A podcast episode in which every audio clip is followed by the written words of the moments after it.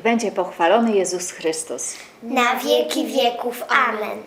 Kochani, to już drugi dzień naszych rekolekcji. Witamy Was w naszym studio Małego Przewodnika Katolickiego i owieczki Magdy. Owieczka tu spogląda grzecznie i przygląda się nam, tak jak my przyglądamy się podczas tych rekolekcji naszemu sercu. Bierzemy je pod taką bardzo specjalną lupę, no bo rekolekcje to takie przyglądanie się sercu i spoglądamy, co dobrego, a co niekoniecznie dobrego dzieje się w nim. E, Mamy nadzieję, że jeśli znajdziemy tam jakieś niepokojące skazy, to właśnie podczas rekolekcji je usuniemy. I po to są rekolekcje. Takie specjalne lekcje, specjalny czas na robienie porządku w serduchu. Zgadza się? Tak. Zgadza się. E, Wczoraj rozmawialiśmy o tym, e, czy musimy chodzić do kościoła i kto może, a kto nie może przychodzić na mszę świętą. A dziś chcemy porozmawiać o darach, czyli o tym, co przynosimy na mszę świętą, ale też co otrzymujemy podczas mszy świętej. No i chcemy też porozmawiać z Wami o pelikanie. Co ma pelikan wspólnego z mszą świętą? Mhm. Spróbujemy na to Wam odpowiedzieć podczas tych rekolekcji. W naszym studiu małego przewodnika mam mnóstwo prezentów. Tak, to nie jest przypadek. Tak, kochani, lubicie dostawać prezenty? Oczywiście. No, ja też bardzo lubię. A lubicie komuś dawać prezenty? Też to jest fajne uczucie, na przykład jak na jakimś prezentem długo siedzieliśmy i w końcu możemy na przykład zabrać sobie taki e, prezent i powiedzieć na przykład Hania, oto prezent, na który zbierałem kilka lat, proszę e, odbierz go, rozpakuj i ciesz się nim. I Hania odbiera, rozpakowuje i, I się bardzo cieszę. się cieszy. Ale potem są urodziny mojego brata i też biorę jakiś prezent. Proszę dla brata. E, zazwyczaj wtedy ja odpowiadam dziękuję, ale niestety to nie są prezenty dla nas. Tak, te prezenty nie są dla Was, ale chcemy dziś porozmawiać o tych prezentach, z którymi przychodzimy na mszę świętą, ale też wychodzimy z mszy świętej. Bo wyobraźcie sobie, że taki piękniej zapakowany prezent każdy z nas dostaje podczas mszy świętej. No to jak w miesiącu chodzimy regularnie, to by się nazbierała cała kanapa takich prezentów. Ja myślę, że jeszcze więcej. Bo taki jest Pan Bóg. Przygotowuje dla nas mnóstwo takich darów i takich podarunków, których najbardziej potrzebujemy. Ale przecież my na mszę świętą też nie przychodzimy z pustymi rękami. Wprawdzie nie mamy takich zapakowanych prezentów, ale jakieś mamy. Czy naszych tylko mi się tak wydaje? W naszych sercach, bo gdy przychodzimy na mszę świętą, po pierwsze Pan Bóg cieszy się, że jesteśmy z Nim, ale też bardzo, bardzo chce nas przywitać jak najlepiej. My przychodzimy z takim prezentem jak miłość do Niego i nie tylko. W naszych sercach mamy tego bardzo dużo, ale niektórzy nie wiedzą, jak się tym dzielić. Niektórzy nie wiedzą i mam nadzieję, że dzięki y, naszym rekolekcjom trochę się o tym dowiedzą. A jaką rolę spełniają prezenty i jak możemy podzielić prezenty, bo przecież prezenty można podzielić na różne grupy. Spróbujcie. Udane i nie, no tak. Od serca, a takie byle jakie. A właśnie, prezenty od serca i byle jakie. E, Dzieci z parafii mm, Matki Bożej Królowej Polskich Męczenników przygotowały dla Was specjalną dramę. Obejrzcie ją. Dary Od serca. Marcel zaprosił Bobka na otwarcie nowego pokoju. Do tej pory Marcel dzielił pokój z młodszym bratem, ale rodzice uznali, że jest na tyle dorosły, że należy mu się własny. Bobek kupił mu z tej okazji najnowsze naklejki na ścianę z piłkarzami, których Marcel uwielbia. Teraz próbował efektownie zapakować swój prezent, ale miał z tym kłopot. Dobrze, że właśnie Alicja wróciła do domu i zgodziła mu się pomóc. Prezenty dzielą się na te od serca i byle jakie. Powiedział Bobek, podając Alicji kawałek taśmy klejącej. Ale mój jest od serca. Sam bym chciał mieć takie naklejki. Mnie się wydaje, że wszystkie prezenty są od serca. Nieprawda. W ubiegłym roku Szymek przyniósł mi na urodziny książkę o rybach, którą w ostatniej chwili wyjął ze swojej biblioteczki. Nie dość, że nie interesuję się rybami, to od razu było widać, że książka nie była nowa. Nie miałem wtedy poczucia, że jest to dar od serca. No, może coś w tym jest. Pamiętam ostatnie Mikołajki klasowe i prezent od Emilki. Spinki do włosów, które wcześniej dostała od cioci i bardzo jej się nie podobały. Po prostu chciała się ich pozbyć. To nie było miłe. Czyli wszystko się zgadza. Jak dotąd, to tylko prezenty od rodziców i dziadków są zawsze i w stu procentach prezentami od serca. Zawsze sprawdzają mi tyle radości, że mało od środka mnie nie rozsadza. Racja.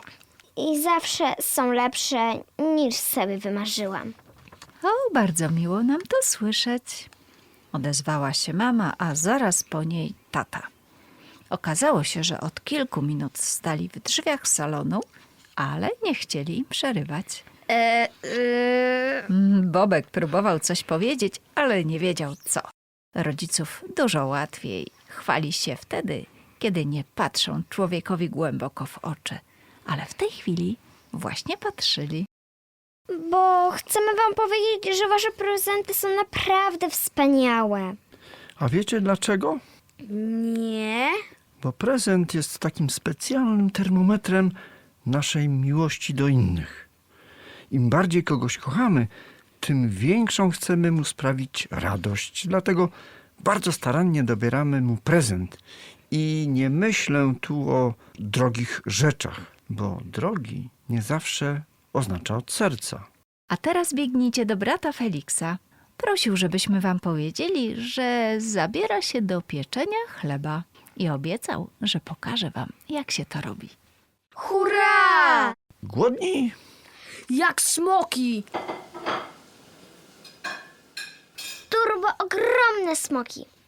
Poprawiła go Alicja, głośno wciągając nosem zapach pieczonego chleba.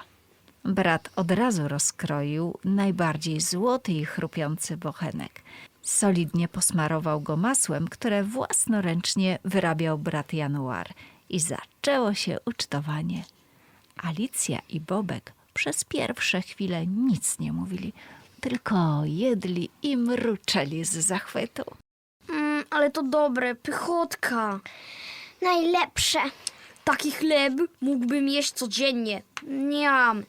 Ale jeśli teraz zjem jeszcze jedną kromkę, to pęknę. Bo smoki od nadmiaru jedzenia pękają.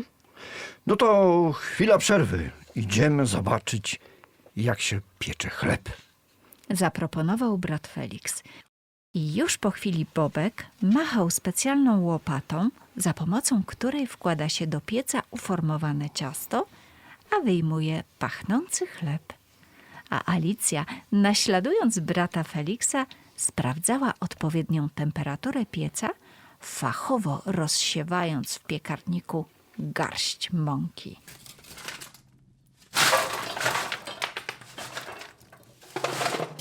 Kiedy chleb zaczynał się rumienić w piecu, brat Felix odłożył swoją łopatę, wytarł o fartuch dłonie opruszone mąką i powiedział: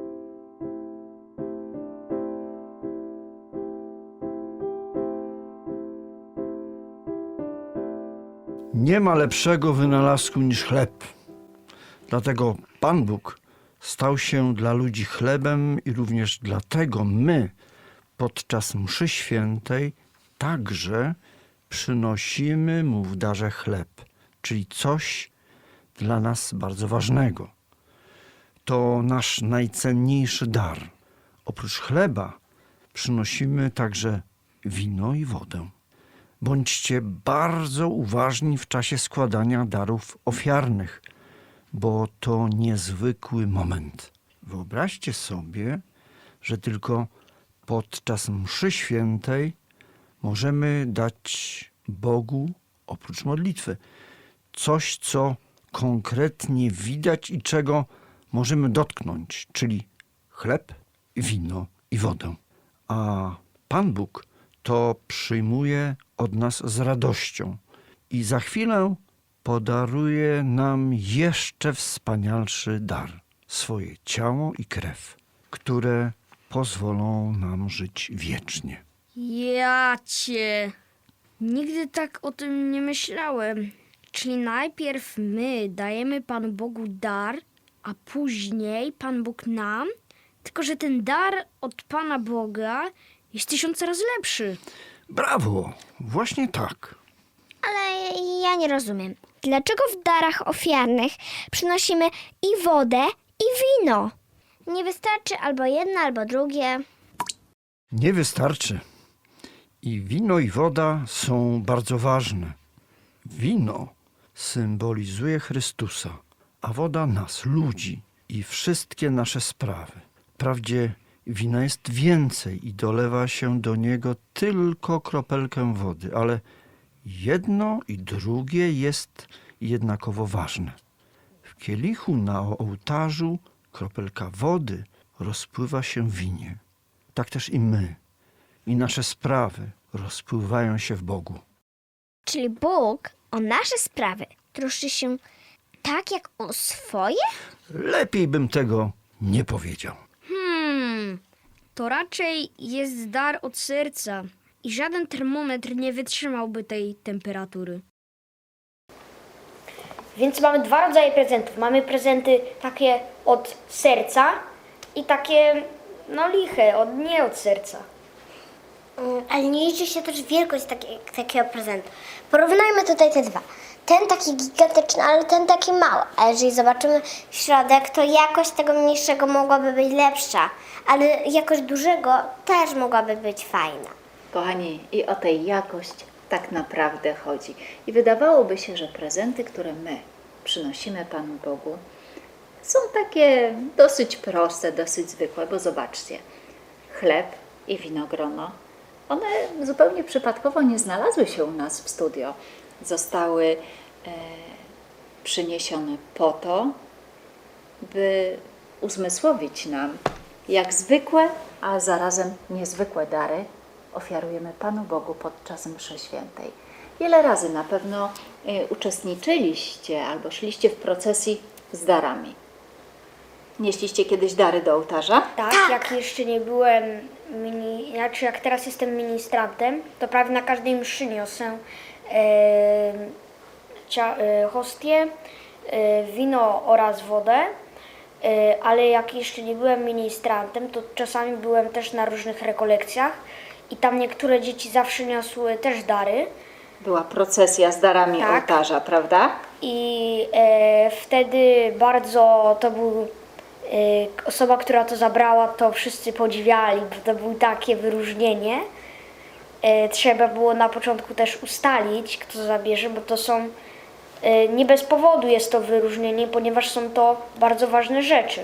E, Ja pamiętam, że w naszej parafii na wyjątkowe okazje siostra zawsze poznaczała osoby i powiem szczerze, czasami byłam to ja. Na wyjątkowe okazje. Ostatnio e, przygotowuję się do pierwszej komunii świętej i ostatnio zauważyłam, że siostra mnie wybrała do zaniesienia świecy na poświęcenie. Przy okazji też zanieśliśmy wodę, wino i hostię, więc było to dla mnie duże wyróżnienie. To są niezwykłe momenty, kiedy jesteśmy poproszeni o to, by pójść w procesji z darami i zanieść te dary do ołtarza. Ale tak naprawdę, kochani, nawet jeśli ktoś nas o to nie poprosi, to i tak możemy się czuć wyróżnieni, ponieważ każdy z nas przynosi w swoim sercu jakiś dar, który podczas mszy świętej ofiarowuje Panu Bogu. Jeśli do tej pory nie myśleliście o tym, to spróbujcie od dziś, od tego momentu, każdą Eucharystię przeżywać e, z takim zapytaniem, Co dzisiaj przynoszę Panu Bogu w darach? Jaki dar dzisiaj Pan Bóg ode mnie otrzyma? Bo jaki Ty otrzymasz od Pana Boga, to wiesz. Pan Bóg przychodzi e, w Komunii Świętej do naszych serc pod postacią chleba. Y, Jest to coś najcenniejszego, coś tak wspaniałego, co trudno nam naprawdę zrozumieć. Dlatego ksiądz podczas mszy świętej nie przez przypadek mówi słowa: Oto wielka tajemnica wiary. To jest tajemnica. Ale każdy z nas w swoim życiu jakoś po trochę dotyka tej tajemnicy, doświadcza jej i wierzę, że z Wami będzie tak samo. Dlatego przypominam i podpowiadam, żebyście nie przychodzili na mszę świętą y, bez takiego daru, który chcecie złożyć Panu Jezusowi, który chcecie Mu podarować, bo w naszym imieniu albo ktoś w procesji z darami zaniesie chleb, wodę i wino, albo nie będzie takiej procesji, będzie ministrant, który przyniesie księdzu i położy na ołtarz te najcenniejsze dary. Ale my w tym momencie możemy składać Panu Bogu nasze dary. Te dary, które każdy z nas ma w swoim sercu. Nie przegapcie tego momentu, bo to jest bardzo ważna chwila, którą warto, absolutnie warto wykorzystać. Witamy Was bardzo serdecznie w kolejnej części naszych filmów, które mają Wam pomóc przeżywać mszę świętą. Dzisiaj przechodzimy do liturgii eucharystycznej. Szczególnie chcemy Wam dzisiaj opowiedzieć o tej części mszy świętej, którą nazywamy przygotowaniem darów. Dlatego znajdujemy się w tym miejscu na początku, przy miejscu, które nazywamy kredencją. Tutaj, stąd, z tego miejsca ministranci przynoszą na ołtarz y, to, co potrzebujemy do sprawowania mszy świętej, czyli chleb, wino oraz wodę. Znajdujemy się przy ołtarzu, następuje przygotowanie darów. Ołtarz to jest najważniejsze miejsce podczas każdej mszy świętej. Są wtedy zapalone świece. Y, To jest też bardzo ważny element. Jak będziecie kiedyś po tygodniu na kolejnej mszy świętej, te świece będą niższe, one będą mniejsze, one, one się wypalają. Świeca podpowiada właśnie, co się dzieje podczas każdej mszy świętej. Tu dokonuje się ofiara. Pan Jezus z siebie składa dla nas ofiarę, ze swojego życia, ponieważ nas bardzo kocha. Dlatego świece się umniejszają. Ministranci rozkładają kielich. Pierwszą rzeczą, którą biorą do ręki, jest korporał. Takie lniane płótno, na którym za chwilę położymy patenę i kielich. Dalej jest palka. Ona ma nam pomóc, żeby do kielicha w trakcie mszy świętej nie spadły jakieś cząstki, jakieś okruszki, jakieś, jakiś pył, jakiś kurz i ustawiamy ją w tym miejscu. Dalej jest patena. Na tej patenie już znajduje się hostia, czyli chleb, który za chwilę przemieniony zostanie w ciało Pana Jezusa. Tak oto jesteśmy gotowi do sprawowania mszy świętej. Mamy też kielich i mamy puryfikatorz, który nam później będzie pomocny do oczyszczenia kielicha po Komunii Świętej. Ksiądz bierze patenę z hostią, unosi lekko ku górze i odmawia modlitwę błogosławieństwa. Błogosławiony jesteś, Panie Boże, wszechświata, bo dzięki Twojej hojności otrzymaliśmy chleb, który jest owocem ziemi i pracy rąk ludzkich. Tobie go przynosimy, aby stał się dla nas chlebem życia. Nie zwracamy na to uwagi, ponieważ w tym czasie śpiewamy głośno pieśń na przygotowanie darów. Ministrant podchodzi z dwoma ampułkami. W jednej ampułce znajduje się wino, w drugiej znajduje się woda. Ksiądz bierze ampułkę z winem, nalewa odrobinę i ampułkę z wodą. Tutaj ksiądz jest bardzo ostrożny, ponieważ nalewa tylko krople. W trakcie nalewania wina i wody ksiądz odmawia krótką modlitwę. To wlanie wina i wody do kielicha, ono oznacza, że Pan Jezus ma dwie natury, boską i ludzką. Bierze do ręki kielich i znowu lekko unosi nad ołtarzem i odmawia krótką modlitwę. Błogosławiony jesteś, Panie Boże Wszechświata, bo dzięki Twojej hojności otrzymaliśmy wino, które jest owocem winnego krzewu i pracy rąk ludzkich. Tobie je przynosimy aby stało się dla nas napojem duchowym. Odkłada kielich, wtedy palkę kładzie na kielich i odmawia krótką modlitwę, pochylając się w kierunku ołtarza. Przyjmij nas, Panie, stojących przed Tobą w duchu pokory i z sercem skruszonym. Niech nasza ofiara tak się dzisiaj dokona przed Tobą, Panie Boże, aby się Tobie podobała. Odwraca się w kierunku ministrantów, którzy czekają już na niego, na księdza, czekają z wodą, z ręczniczkiem i obmywa ręce na znak oczyszczenia z grzechów. Obmyj mnie, Panie, z mojej winy i oczyść mnie z grzechu mojego. W ten oto sposób mamy przygotowane dary do tego, żeby sprawować liturgię eucharystyczną. Na korporale znajduje się patena z chlebem i kielich z winem. Korporał symbolizuje całun, w którym jest okryte ciało Pana Jezusa. Ludzie czasem pytają, dlaczego w kościele jest taki przepych? Dlaczego jest tyle złota? Kielich złoty, patena albo różne zdobienia w kościele. Odpowiedź jest bardzo prosta. Ten sakrament nazywamy najświętszym sakramentem. On jest najświętszy, ponieważ tutaj, na ołtarz, na korporał, podczas każdej mszy świętej przychodzi sam Jezus Chrystus. Najświętszy, sam Bóg i my chcemy Go godnie przyjąć. Na końcu ksiądz odmawia modlitwę: Módlcie się, aby moją i waszą ofiarę przyjął Bóg Ojciec Wszechmogący. Kiedy na przykład ksiądz Adrian odprawia mszę świętą, on zakłada stułę. Można powiedzieć wtedy, przemawia do nas i modli się z nami sam Jezus Chrystus. Zaprasza nas do wspólnej modlitwy, do złożenia ofiary swojemu Ojcu w niebie. I za chwilę najważniejsza część mszy świętej, ale o niej będzie w następnym odcinku. Do zobaczenia. Szczęść Boże. Z Panem Bogiem. A siostra mówiła, że będziemy mówić coś o jakimś pelikanie. Tak. Widzieliście kiedyś prawdziwego pelikana? Nie. Nie. To jest dość egzotyczny ptak. A gdybym wam powiedziała, że pelikany bywają w kościele, Ja Co? nigdy nie widziałem. nie widziałeś, to przekonajcie się. Prawdziwy pelikan. Alicja była w niebo wzięta. Przez całe popołudnie opowiadała o szkolnej wycieczce do zoo. Wszystko ją tam zachwyciło. Prawie każde zwierzątko i każdego ptaka zabrałaby do domu, gdyby tylko rodzice się na to zgodzili. Najchętniej jednak przyprowadziłaby statko pelikanów, bo jak mówi, nigdy w życiu nie spotkała bardziej fascynujących ptaków. Zrobiła sobie z nimi mnóstwo zdjęć i filmików, ale nie mogła się nimi pochwalić, bo Bobek, mając tylko trzy zdjęcia z lwem, szybko się podłączył pod duży monitor komputera i puszył się niesamowicie. Bobek, teraz moja kolej. Mam dużo więcej zdjęć niż ty. Niech tatuś zobaczy, jak ten lew na mnie patrzy, jakbym był jego treserem. E, może lepiej przyjacielem, dopowiedziała mama.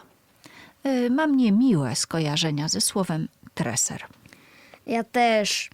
Ale jakie fantastyczne ujęcie zrobił mi Franek. Zobaczcie, prawie zupełnie nie widać siatki oddzielającej lwa ode mnie. Bobek, teraz moja kolej.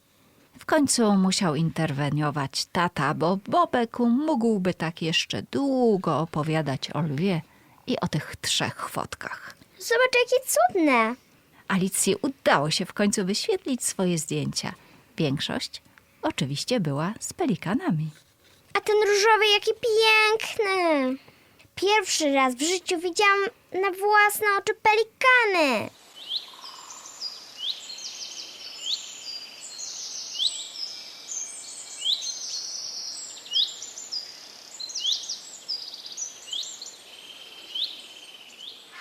O, widziałaś, już widziałaś, ale nie pamiętasz, powiedziała mama. Zwiedzaliśmy zoo kilka razy, ale byliście wtedy młodsi i ty byłaś pod wielkim wrażeniem małpek. Bardzo mnie przekonywałaś, żebyśmy się zgodzili na zabranie do domu najmłodszej z nich. Byłaś nawet gotowa użyczyć jej swoich rzeczy i zabawek. To musiało być bardzo dawno temu. Najchętniej zabrałabym pelikany. To było trzy lata temu, dokładnie. Czyli naprawdę dawno. A czy wiecie, że pelikany to nie tylko najlepsi piloci, ale też nurkowie? Rozpiętość skrzydeł pelikana może wynosić nawet do 350 centymetrów. Pod warunkiem, że jest to pelikan z rodziny kędzierzawych. Bo pelikan różowy ma tylko 240 centymetrów. Tylko my nawet nie mamy tyle wzrostu. Na razie, ale przecież ciągle rośniemy. Chyba nie zamierzasz rosnąć do 350 centymetrów. Tyle to chyba nie, ale 240 centymetrów jest w moim zasięgu. Skoro tak, to kończymy oglądanie zdjęć i idziemy na podwieczorek. Przecież chcecie urosnąć, prawda? Brat Felix przyniósł zakonnego laptopa, który był nieco wolniejszy od domowego komputera. W końcu jednak udało się rozpocząć pokazy zdjęć. Alicja dopowiadała bratu, czym się żywią pelikany i w jaki sposób karmią młode, gdzie najczęściej mieszkają i w jaką literę układa się stado lecące w powietrzu. W naszym kościele też mamy pelikana. Co? Jak? Alicja wstrzymała pokaz zdjęć. Pelikan w kościele? Nasz tata nie chciał się zgodzić na pelikana w domu, a brat mówi, że jest w kościele? Nie mogła Alicja uwierzyć w to, co słyszała. Bobek zresztą też. Gdzie go trzymacie? Chodźmy go zobaczyć. Później dokończymy oglądanie zdjęć. Ale E, Brat chciał coś powiedzieć, lecz nie zdążył, bo Alicja z Bobkiem byli już za drzwiami. W kościele było tak cicho, że słychać było przelatującą muchę, ale pelikana nigdzie nie było słychać. Gdzie go trzymacie? spójrzcie w górę. Brat wskazał im sklepienie nad prezbiterium, czyli nad samym ołtarzem. To nieprawdziwy pelikan, tylko malowidło. W głosie Alicji słychać było rozczarowanie.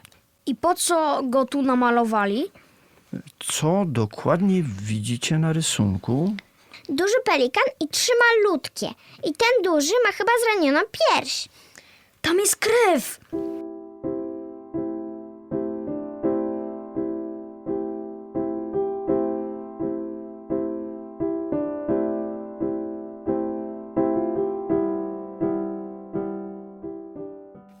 Już wam wyjaśniam dlaczego.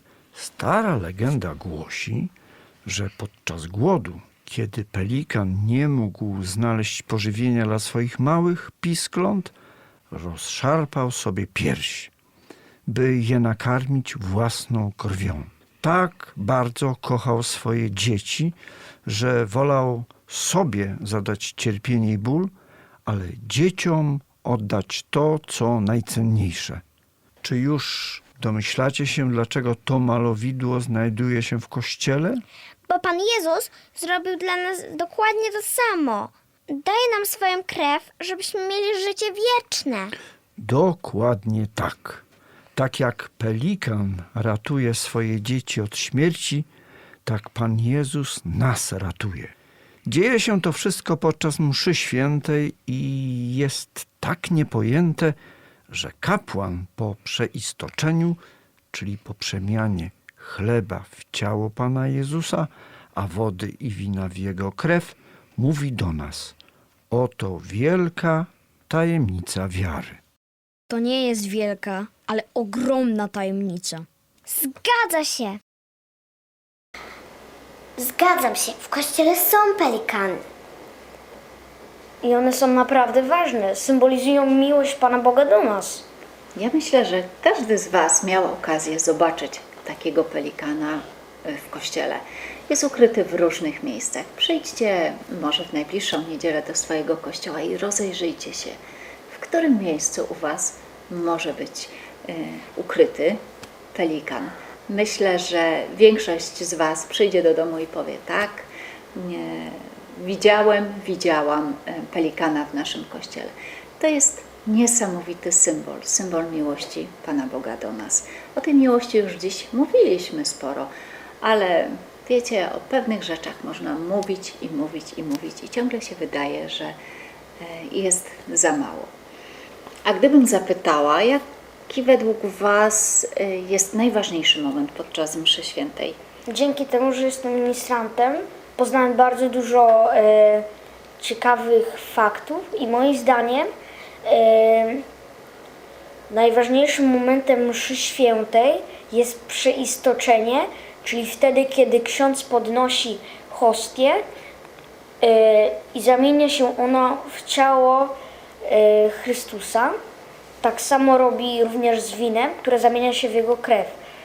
E, Dzięki temu mamy siłę oraz poczucie, że e, on nas kocha, a mając na, mówiąc, e, że mamy siłę, mam na myśli, że dzięki temu jesteśmy natchnięci Duchem Świętym.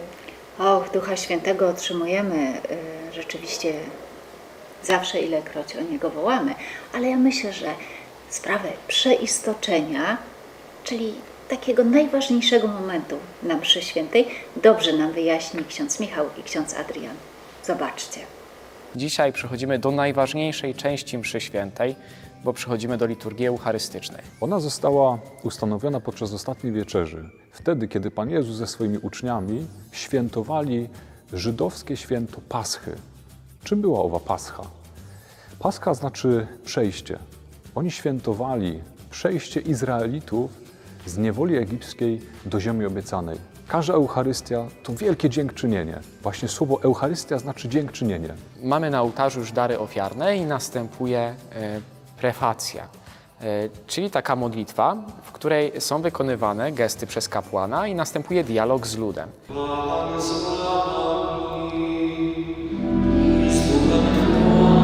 W górę serca wznosi wtedy ręce do góry, żeby e, zachęcić wszystkich do wspólnej modlitwy. Zanieśmy nasze serca do Pana Boga. Wznosimy je do Pana. Dzięki składajmy Panu Bogu naszemu.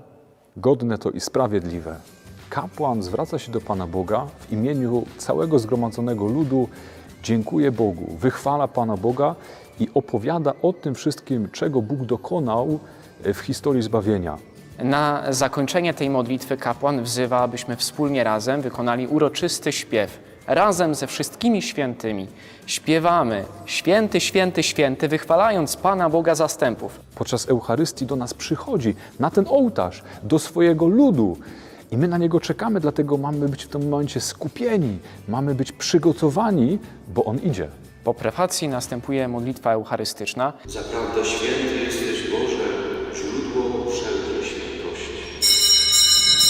Ministranci dają sygnał dzwonkiem, że rozpoczyna się bardzo ważna modlitwa. Modlitwa, którą nazywamy epiklezą, modlitwa przywołania Ducha Świętego. Uświęć te dary mocą Twojego ducha, aby się stały dla nas ciałem i krwią naszego Pana Jezusa Chrystusa. Przyjmujemy postawę klęczącą, żeby wyrazić też nasz szacunek do Boga, który wstępuje do nas, uobecnia swoją ofiarę.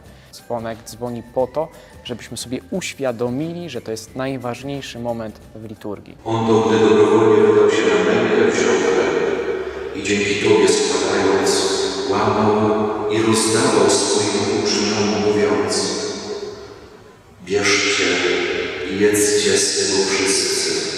To jest moje ciało moje, które za Was będzie wydane. Kapłan bierze w swoje ręce hostię i modli się tymi samymi słowami, którymi modlił się Pan Jezus podczas ostatniej wieczerzy.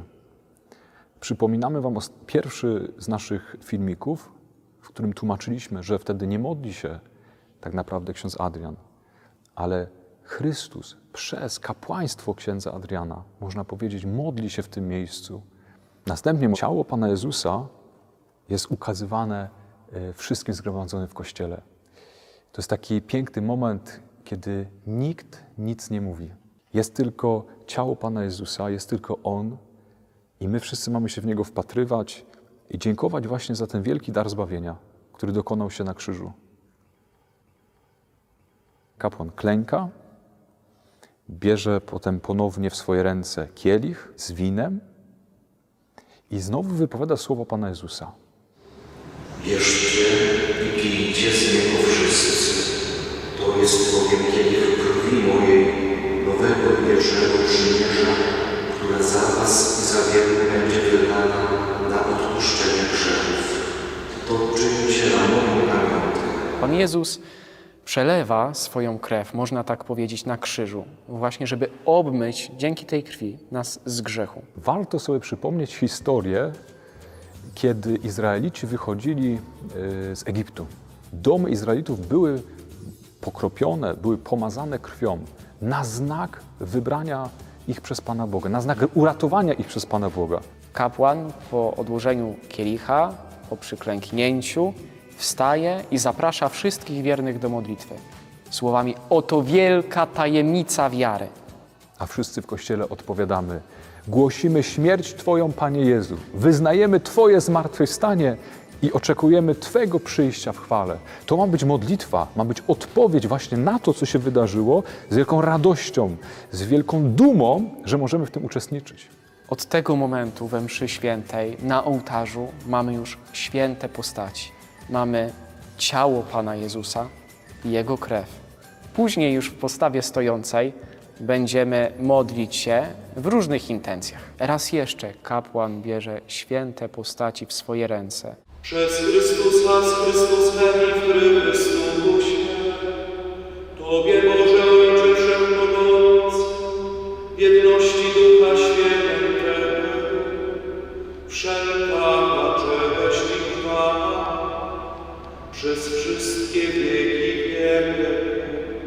Wtedy lud uroczyście odpowiada: Amen.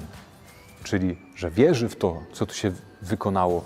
Mamy nadzieję, że ten film pomoże Wam zrozumieć to, co się dzieje w chwili przeistoczenia w trakcie mszy świętej. Mam nadzieję, że dzięki księdzu Michałowi i Adrianowi zrozumieliście, jak ważne i jak niesamowite e, jest przeistoczenie podczas mszy świętej. Często my na to w potocznym języku mówimy tak zwane podniesienie. Pamiętajcie, że jest to moment, który kto tylko może i nie ma chorych kolan, spędzamy, przeżywamy na kolanach. I to jest moment największej tajemnicy. Już mówiliśmy podczas tych rekolekcji, że Eucharystia jest wielką tajemnicą wiary. I przyznacie sami, że moment przeistoczenia, czyli podniesienia, to jest właśnie ten moment, kiedy możemy powiedzieć, że dotykamy tajemnicy. Tajemnica jest. Mam tak, że całą mszę siedzę, patrzę na księdza, odpowiadam i rozumiem, co się dzieje.